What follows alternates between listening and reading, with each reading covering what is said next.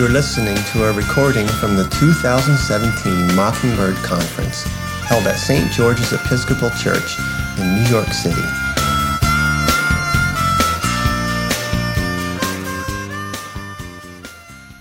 Okay, good morning. I, I am already uh, going to run out of time probably, so I thought I'd go ahead and get us going. Um, my name is Scott Keith. I am uh, the executive director of 1517, the Legacy Project. If you haven't checked us out, I'd ask you to do so. Maybe take out your phone and like us on Facey Page, or um, I think we have an InstaHooey too. Yeah. Um, uh, I'm also one of the hosts of a podcast called the Thinking Fellows Podcast, thinkingfellows.com. If you'd like to check that out, I'd appreciate it. This morning I was talking to, I was sitting right over there for breakfast, and I was talking to a lady. She said, Oh, what's your name? I said, Scott, Scott Keith. She goes, Oh, you're the Lutheran. I said, Okay. yeah, no, I'm the Lutheran. So here we go. On our podcast a couple weeks ago, I, they asked me what I wanted to call my, uh, my presentation at Mockingbird, and I sent them this very long title. And I said, Hey, could you shorten that down for me? And they said, Sure. And so then they published it, and this is a very long title still. but what happened is on our podcast, I uh, host a podcast with Dr. Rod Rosenbladt. I don't know if you've heard his name. He's been involved with the White Horse Inn for many years, been on their podcast, I think, for, or their radio show originally, and now their podcast for some 30 years. We were talking on one of our breaks, and it was back when we were doing uh, something on the doctrine of justification, and eventually we're ramping up to do something on the doctrine of vocation.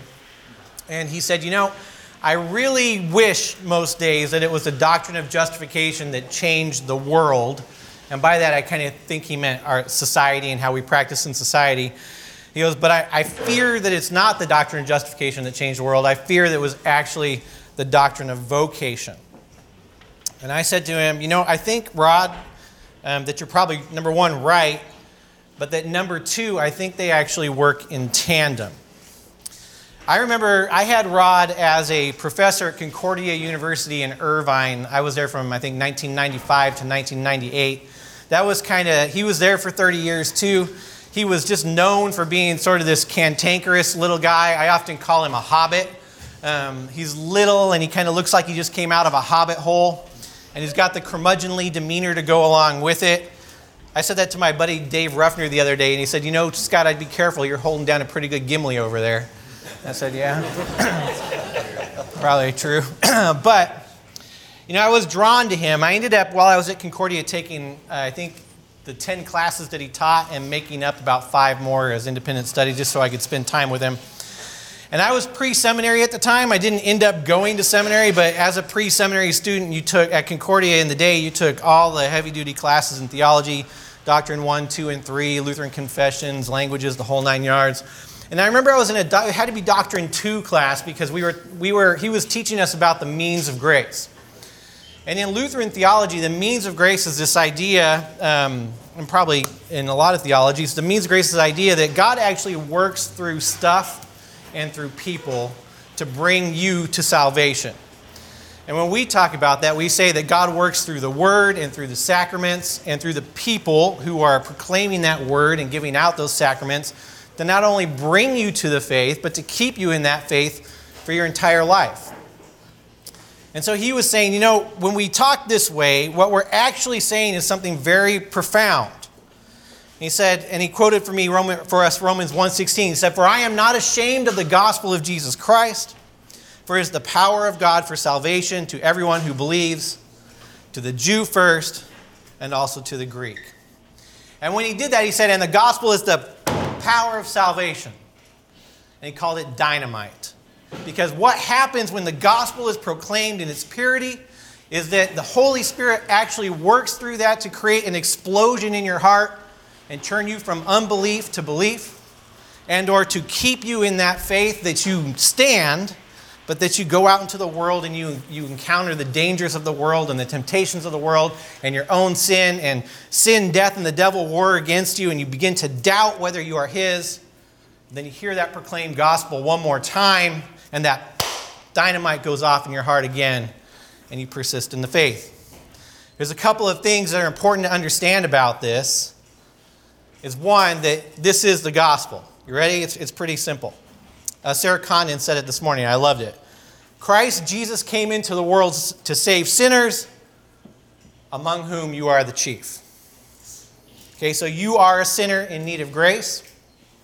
The gospel is that message, that power that God uses to communicate all the benefits that Christ won for you on the cross to you personally.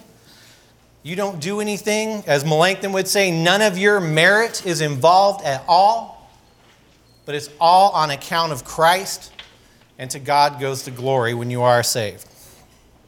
I teach this stuff all the time. I teach it in classes to undergraduate students, I teach it in classes to graduate students. I go out on the road promoting my book, Being Dad, Father is a Picture of God's Grace, and I teach it to people all over the country. And I say that you have done nothing. Your vocation when it comes to your salvation is to do nothing. In other words, you contribute nothing to your salvation but your sin. But it's interesting. Every time you say that, every time you talk about it, every time you proclaim it, I'm often left thinking by looking at the crowd that many people are in the crowd are thinking there and sitting there and asking themselves, so now what? So now what?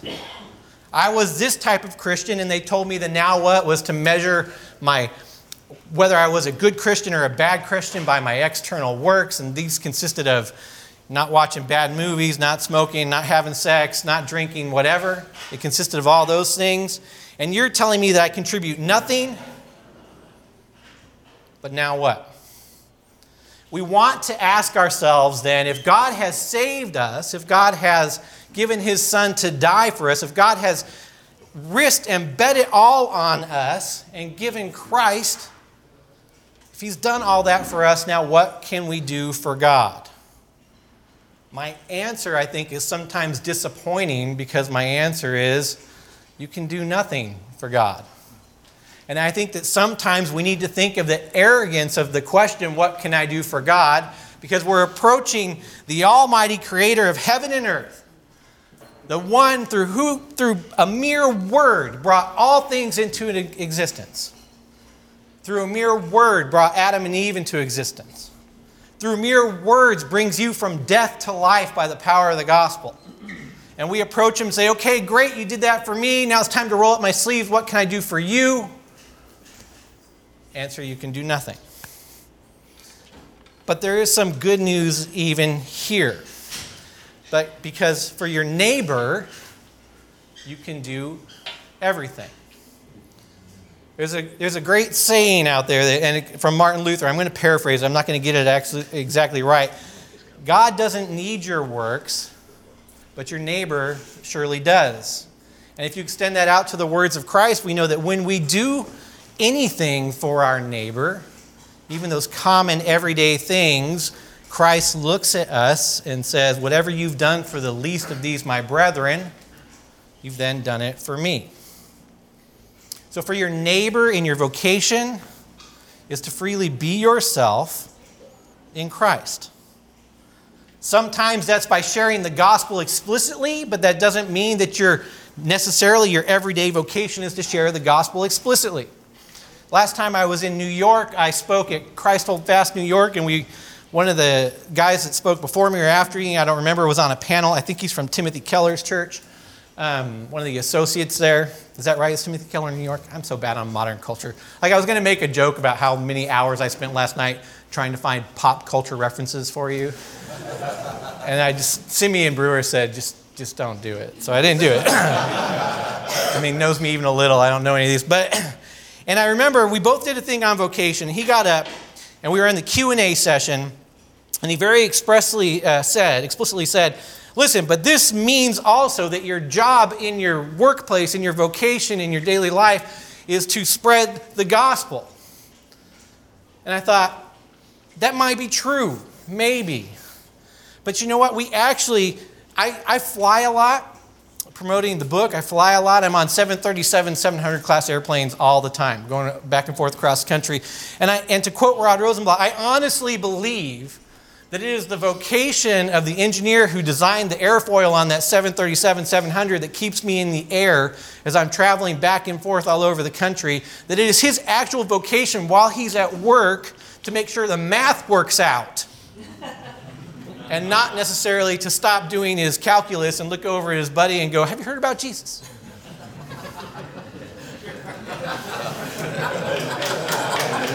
Do the math. Okay? But it is true that sometimes explicitly, sometimes not so explicitly, as part of our vocation, as my Dr. Father Jim Nestingen would say, that that gospel that we proclaim, that that faith that is projected and, and engendered by the proclamation of the gospel always comes to us on, a lip, on the lips of another person. Sometimes explicitly, sometimes it's in a more concealed and obscured way. I'm kind of, um, it's probably a joke that all I can ever teach on is the parable of the prodigal son. I'm a length in the prodigal son. That's basically all I got. So today you're going to get the prodigal son. Um, but what I want to do for you today is I, I want to lay it out. It's amazing to me. I teach the prodigal son probably 20 or 30 times a year, the parable 20 or 30 times a year. And every time I teach it, I understand something more about it. I mean, that's kind of the nature with parables. Anytime somebody is explaining a parable to you and they go, This is what it means, don't believe them because that's probably not what it means. Parables are like that. Par- Christ used parables to inform us, he sometimes used parables to confuse us, even to confound us, um, especially for the audiences at the time. We try to make them too simple. So I'm going to tell the story of the prodigal son today. Um, I want you to notice a couple things, though. I want you to notice that there is some. Uh, primarily, the parable is most is about really your salvation, right? Primarily, the parable is about how God loves you, even though you are either the younger son who steals all his money and runs off and blows it on whores, or the older son who's right, self righteous about the fact that you're not the younger son, or you're both at the same time. But there's other stuff going on here, too. I'm a Lutheran, so we tend to see things in terms of law and gospel, right? I, you can take that whole first probably two thirds of that parable that is basically the story of the younger son running off and his descent into poverty, into despair. That's a bunch of law right there. I mean, that's heavy duty law for easily two thirds of the parable. We run into some gospel later on, and the whole thing is maybe a story about vocation, too. Right? In my book, Being Dad, Father is a Picture of God's Grace, I use the parable of the prodigal son as a jumping off point to describe the vocation of father. But there's the vocation of son in there too, right? And there's maybe our vocational relationships with one another told in that too. So I'm just going to tell you the story. A couple months ago, I was teaching Being Dad up in North Dakota. It was kind of funny. I had three, three gigs.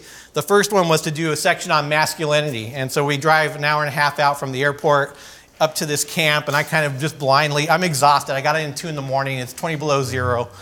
I get in and I'm to teach masculinity. Here I am, like five seven, little pudgy. um, you know, fresh off the plane from California. Everyone knows no one's masculine in California.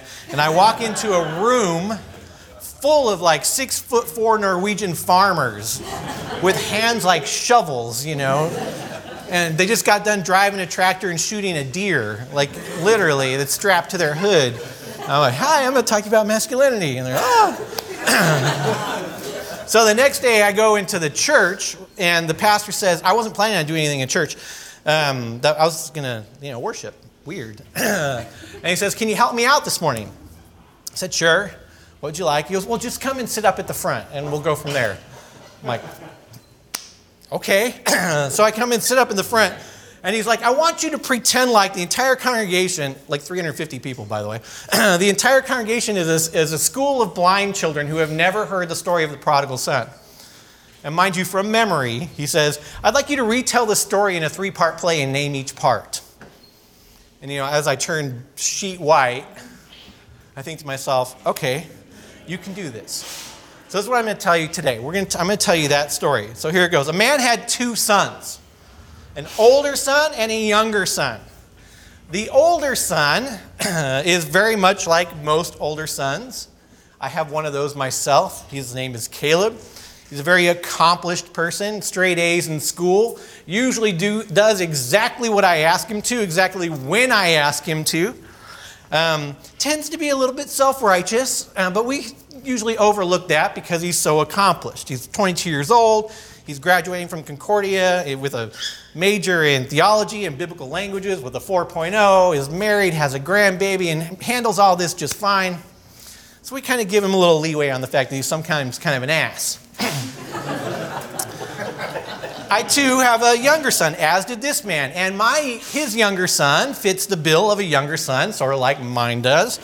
Let's just say he's not quite as obedient.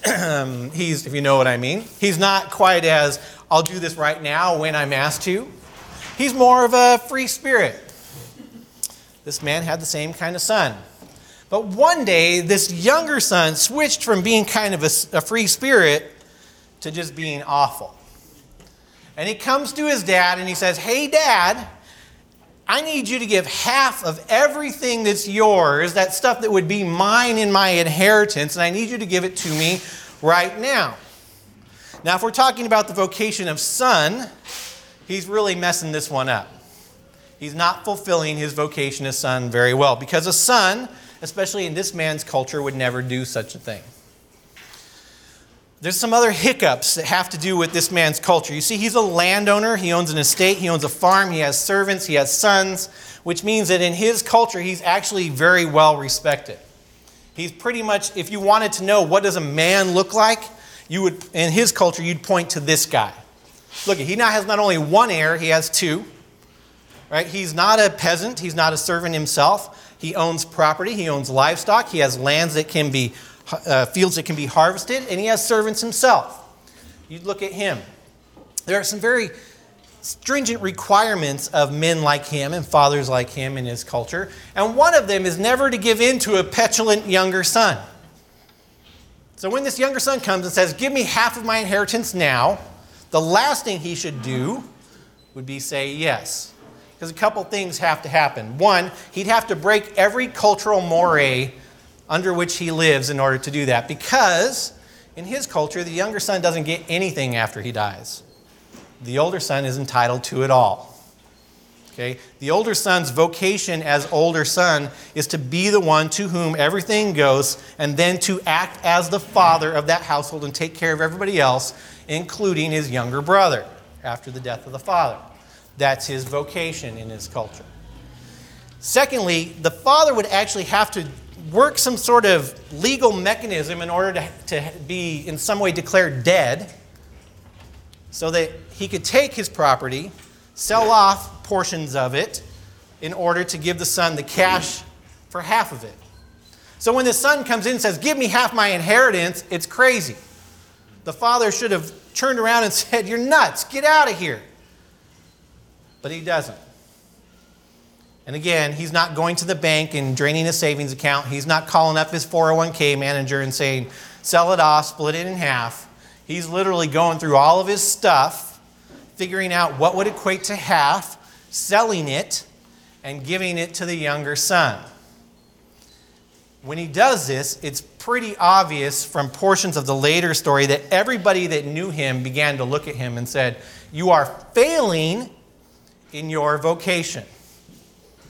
You are no good father, you are no good man, and you are letting this son, who is also no good, drag you down into the depths of forgetting everything that you know is good, right, and salutary, and forsaking what we love.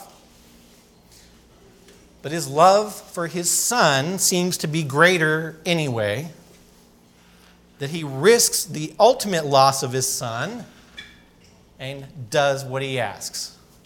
He sells off the equivalent of half of his property. He gathers the money that comes from that. He gives it to the son. And the son heads off, again, all law, heads off into what we are told is a far off country. We live in Southern California. We used to live in Northern Nevada.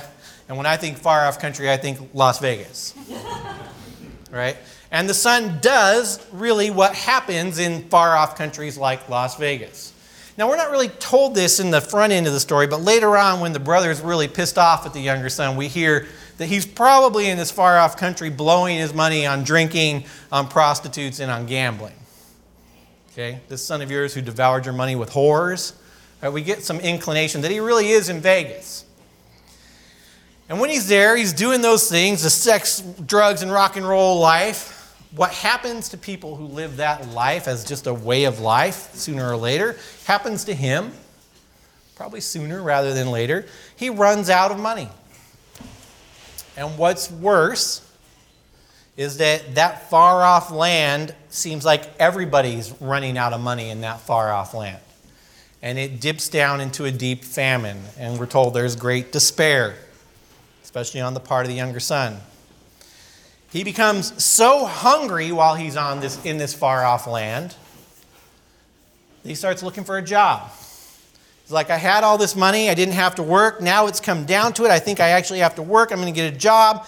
And apparently, the only one available to him is the one that will cause him to let go of maybe the one last part of his vocation as an honorable son of his father that he was holding on to.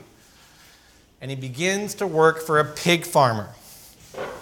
In his father's land, in his father's country, in his father's culture, one of the things you cannot do is touch unclean animals or be around unclean animals. The uncleanest of animals for his father's culture is a pig.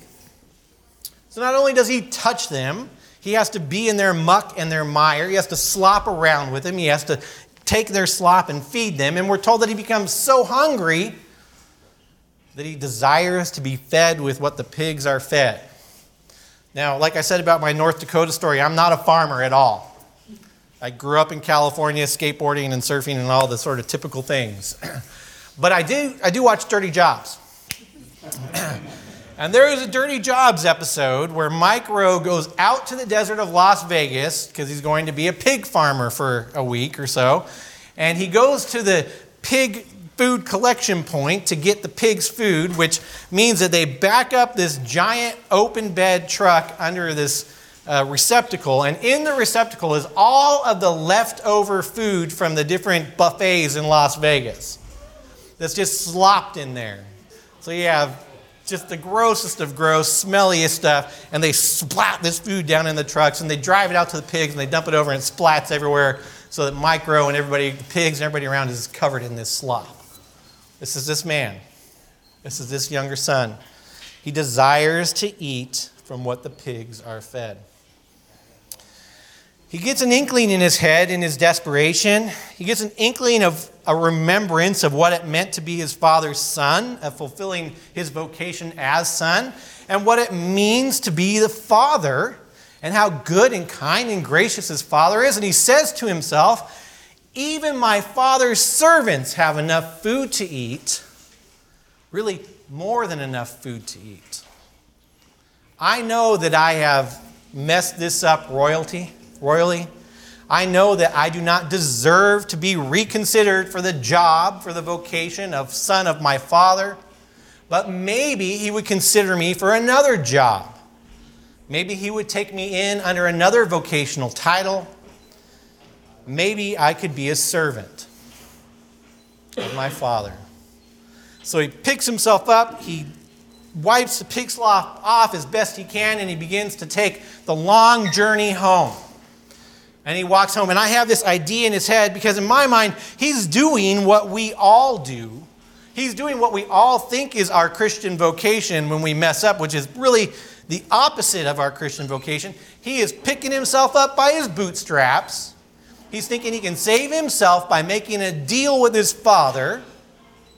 Much like when we screw up royally, we usually think we can save ourselves by making a deal with our father.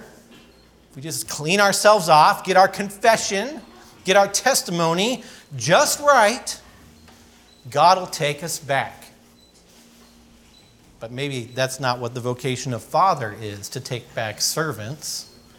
So he starts walking home, and I have a vision in my head that he practices the whole way. Father, I've sinned against heaven and before you. No, let's do it the other way around. Father, I've sinned before you in heaven. No, it sounded better if I gave God glory first. And he does it all the way home. And he finally starts approaching home. Now remember, the father's vocation is to run his house according to his culture to keep things in order, to keep his children in order, to keep his servants in order, to get the grain in on time, to make sure the animals are fed, to play his role in his society, and to play it well. But we get the idea that this whole time the father has been messing up his vocation even more.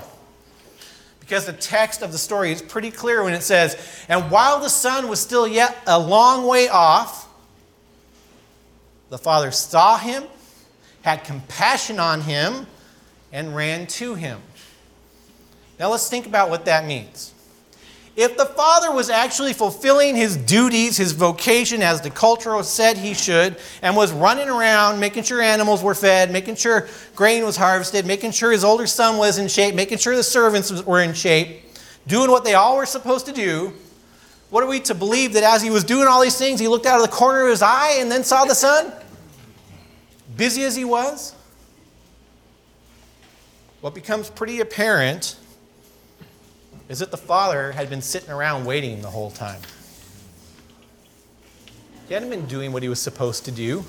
He was doing the opposite of what a head of a household was supposed to do. He's sitting on his bum, maybe on a balcony overlooking the, the road to his house, gazing the horizon for the return of this son who he somehow knew would return.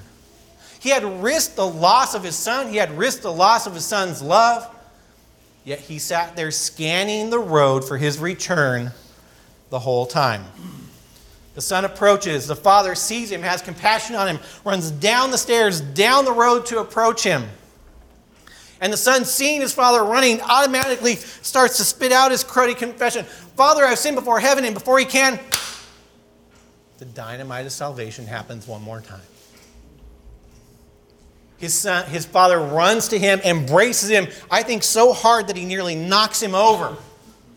And just as the son is trying to spit out this lame confession, the father starts doing something. You see him engage his confession as father and as head of his household. And he starts barking orders to his servants. He says, Quick, quick for a very important reason. Quick, bring shoes and put them on his feet. Quick, bring a ring and put it on his finger. Quick, bring the rope and put it on him. And the son keeps trying to spit out his confession, and he's just still barking orders. Quick, kill the fattened calf, because we must have a party and celebrate. Trying to get it out again. You see, the father will have nothing of it. The father's picked up on what his son is doing. The father's picked up on the fact that his son is still trying to shirk his vocation as son. That in his shame and in his despair, he thinks he's not worthy. What he doesn't realize is that he was never worthy of this vocation.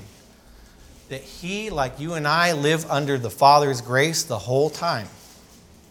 That that was the vocation of Father. Nothing that the culture told the Father he was supposed to do was actually what he was supposed to do. He was to be this boy's father. And he will have nothing of this boy coming back and trying to do something else in his house. You will not be a servant in my house. Thus, I will tell the servants to go get shoes and put them on your feet. Because in our culture, servants walk around the house barefoot, sons wear shoes. I will tell them, it's going to skip order on you, I will tell them, quick, go get my robe and put it on him, an allusion to Isaiah and the robe of righteousness.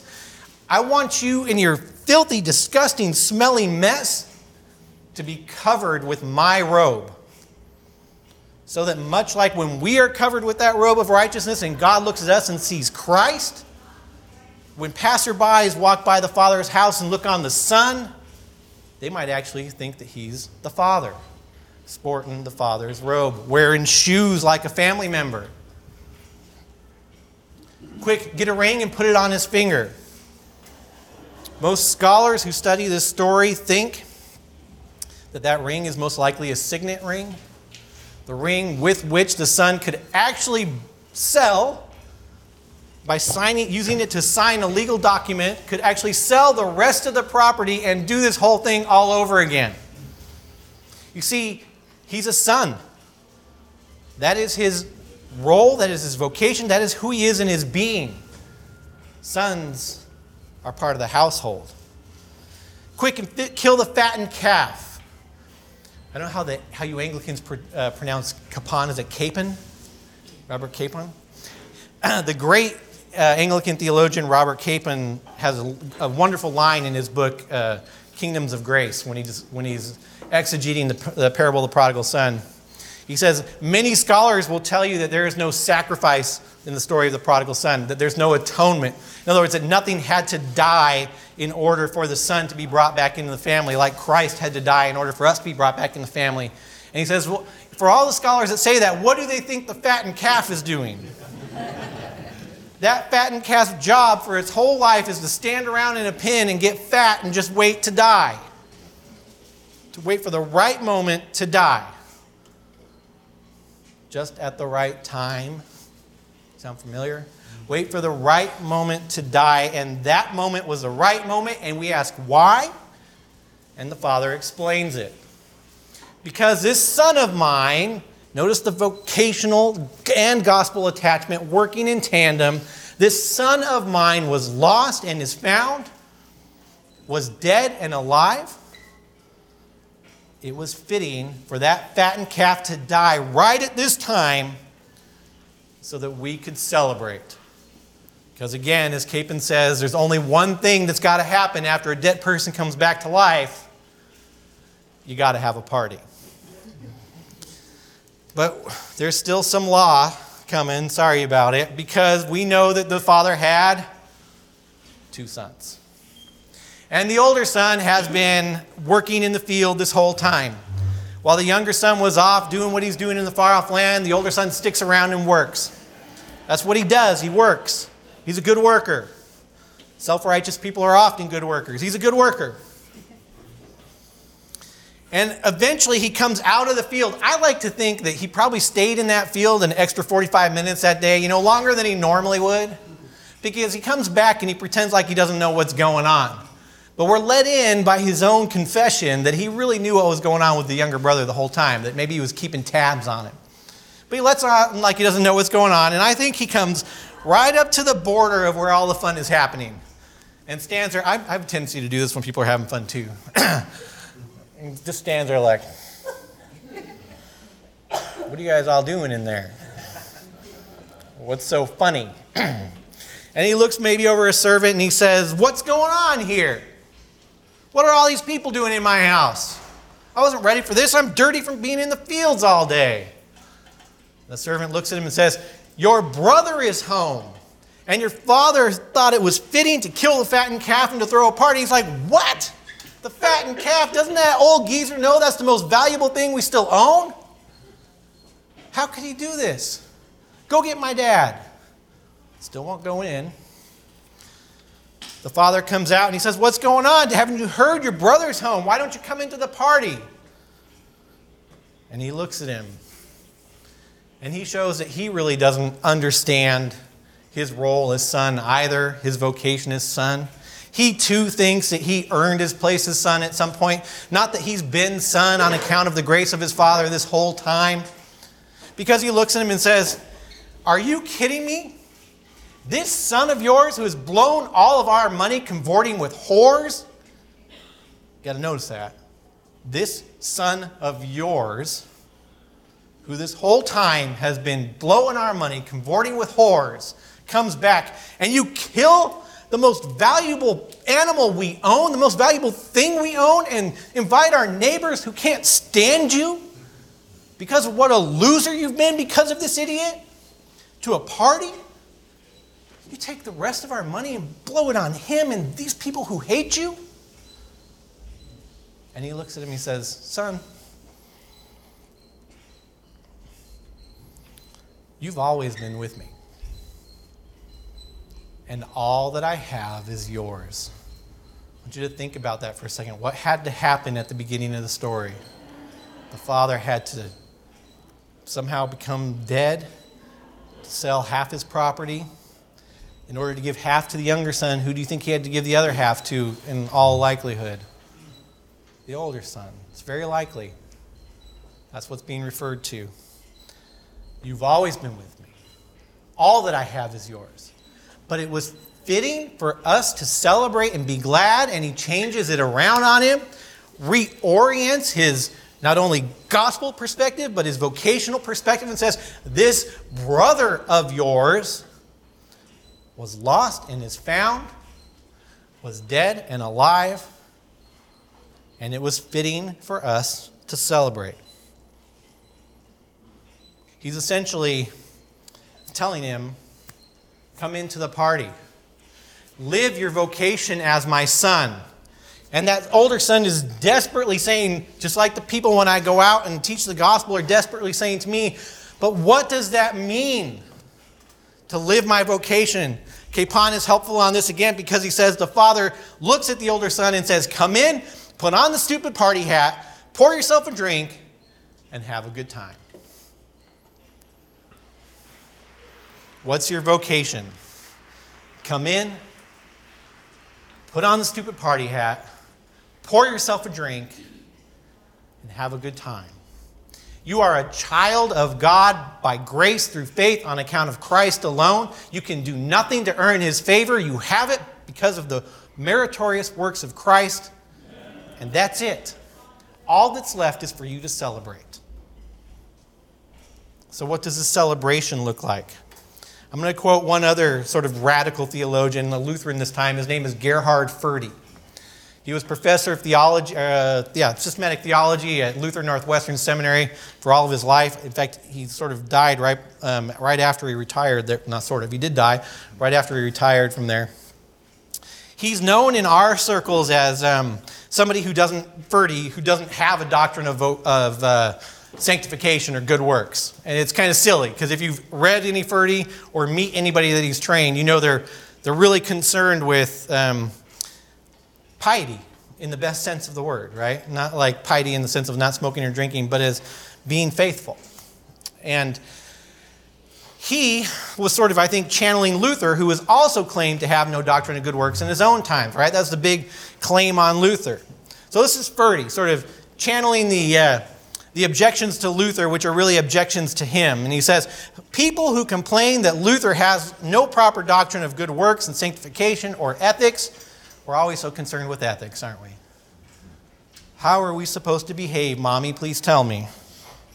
Sanctification or ethics always seem to forget the understanding of the Christian's calling.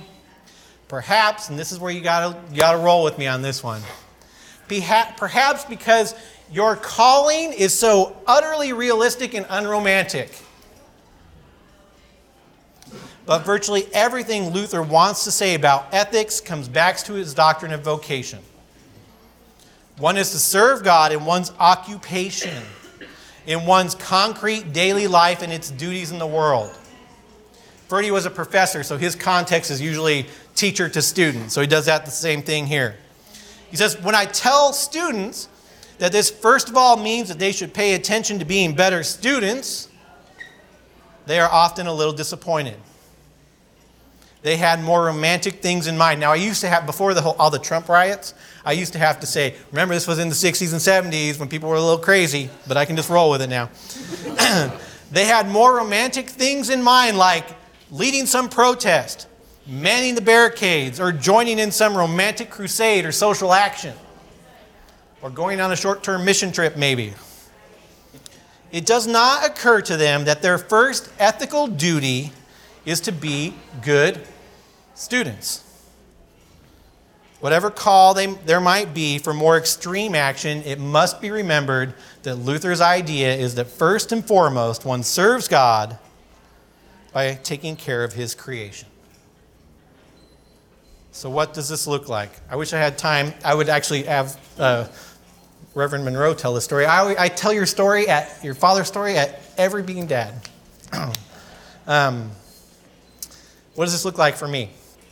It's pretty. It's funny how simple it is. When I was a thought, when my kids were all at home, it was a little different. Um, now it's most days it's just my wife and I because our youngest daughter goes to live with our boys quite a bit. Every morning I wake up and I'm like most people who are completely addicted to caffeine. I have one thing on my mind stagger to the French press, grind the coffee, pour the hot water in, and wait and pray that those four minutes will happen quickly. Depress the French press, pour myself a cup of coffee, and go sit on the chair. But what does it mean when I fulfill my vocation? It means that occasionally, and probably not often, occasionally I remember to pour Joy, my wife, a cup of coffee too And as I take mine out, I take hers and I set it down next to her, give her a kiss on the cheek, and tell her good morning before I start drinking mine or at the same time. It's utterly unromantic and realistic. It means getting up every day and just going through the everyday motions of your life. It means fulfilling your vocation, whatever that may be, to the best of your ability. And this is also what it means. Don't forget this. It means that knowing full well, because you have encountered that dynamite of salvation, which is really the only good reason to go to church on Sunday, morning, that dynamite of salvation, you've encountered it not once, not twice, but hopefully time and time again on the lips of people you know and on the lips of people you love. You know that when you fail at that vocation, and you will regularly, if not more often than you succeed, that when you fail, in your successes and in your failures, you stand in Christ alone. That you are His child. That your vocation when it comes to your faith is to do nothing, and that Christ has done it all.